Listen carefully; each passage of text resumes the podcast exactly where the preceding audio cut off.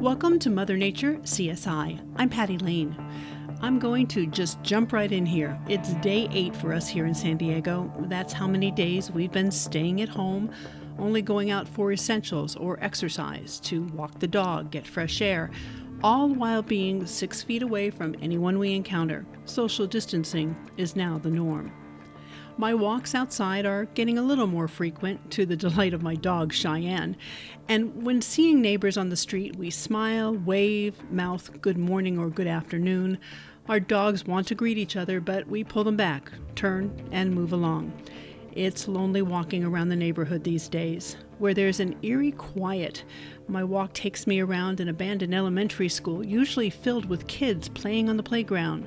Their laughs can usually be heard from my house, but now it's empty, and the reader board outside says closed due to COVID 19. Occasionally, I'm encouraged when I see a family walking together or riding bikes. It's nice to see them out together. But who knew, with all the social media we are so involved with, that being told to stay away from people would be so difficult? Additional restrictions were put into place this week in an effort to keep people from congregating. They closed the beaches, the parks, the lakes, and the trails. Yesterday, I had to get out for the first time since the order went into place to get groceries.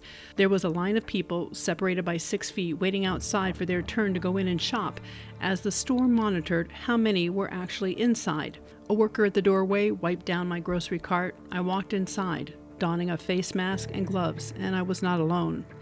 This has become our new normal in the days of pandemic. When I'm not out walking the dog, I'm working at the house and I'm getting a lot done. We had some preparedness items in place, and camping has helped a lot with that. The hardest thing is not being able to see my friends and family. My parents, they're in their 80s, and I worry about them. I encourage them to stay inside and hope they won't venture out for a ride out of boredom, but I know it's hard on everyone. I have to believe people are taking this virus seriously and staying home, keeping it from spreading or getting it from others. So, for this podcast, where we focus on natural and man made disasters, I've been thinking about how to approach COVID 19. Usually, I head out and interview people in person, but with social distancing, that's not possible. I put out a call on our Facebook page for people to share how they're coping, and you'll hear from them in the upcoming episodes. But first, I wanted you to hear from my own family, how they're coping, what their challenges are. They're much like every other family in this country. Today, I'm introducing you to my sister, Lori. All I can say is is have faith. Um, we're going to get through this. Um, keep in touch with your families, and you know, just be the best person you can be. That's my sister Lori. She lives in Oceanside, California with her husband Dave. Dave works for the school district there. They're both getting used to their new normal of staying in, finding other things to do, and looking at what they're grateful for. Lori tells me a positive that's come out of being stuck at home is it's taken her into her backyard. You know, being that we're in in our house mostly, um, I, the good thing is is that I've been able to garden and um, I'm planting a lot of vegetables, spending time out in the yard, and uh, watering things like that, which is something that I really enjoy doing. So I'm getting to spend more time doing that. We've got tomatoes and onions and uh, bell peppers and radishes and cucumbers and and watermelon and, and cantaloupe.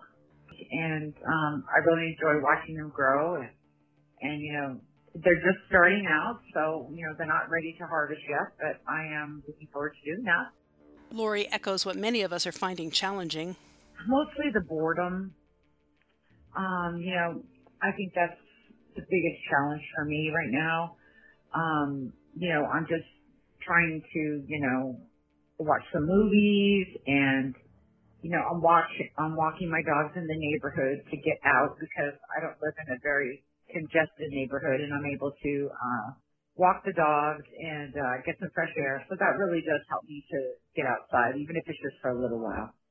And uh, grooming my dogs because you know all the groomers are closed and and uh, it takes time. I'm not a professional, but I'm having fun at it. Not seeing family in person and not hugging her grandkids has been hard.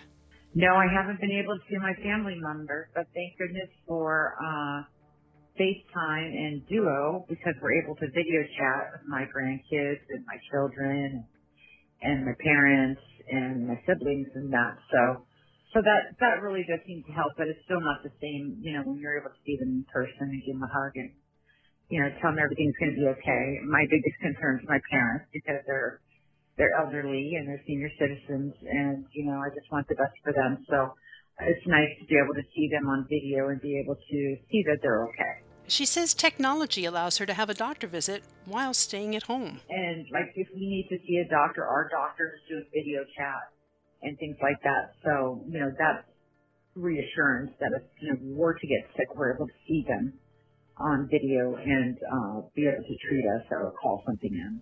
School districts around the state are shut down and students are home, but many of them counted on the meals they were given during school hours.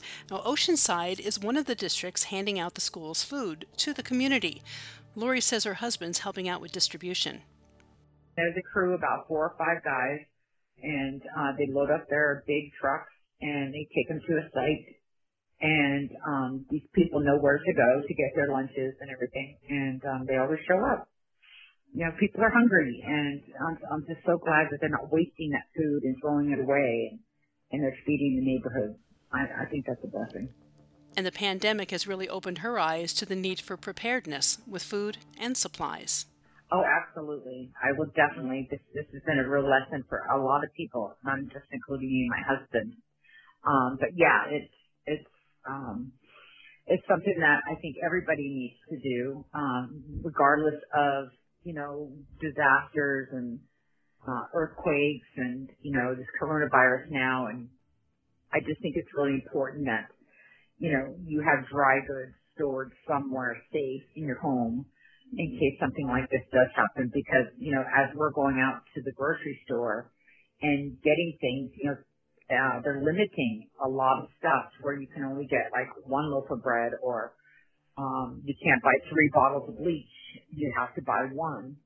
And, you know, uh, being that they're limiting it, it's, it's making it kind of diff- difficult. And we have to be there at the grocery stores, you know, like 7 a.m. to even get anything. So, you know, it, it's very challenging and, uh, it's frustrating too, you know, because we can't get the things that we want. And her message to all of us dealing with this? All I can say is, is have faith, um, we're going to get through this.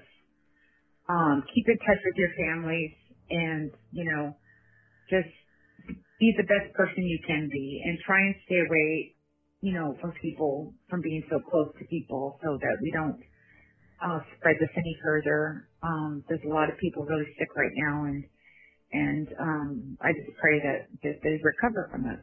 We just have to be there for each other and, and help each other out the best we can. That was my sister, Lori. Well, I'll be bringing you more first person stories from those living through this pandemic and more from my family and friends. I'll also be adding some links with information on staying safe through all of this. And it can't be said enough. We're all going to get through this. Well, if you'd like to leave your voicemail comment and tell us how you're coping, give us a call at 619 800 5188. That's 619 800 5188. This voice message service gives you three minutes to leave a message. Now, if you need more time, just call back after you finish and continue. I'll try to get as many of your voice messages in a future podcast. Let's try to encourage each other and be kind to one another. Until next time, I'm Patty Lane. Make sure you subscribe to Mother Nature CSI wherever you listen to your podcasts.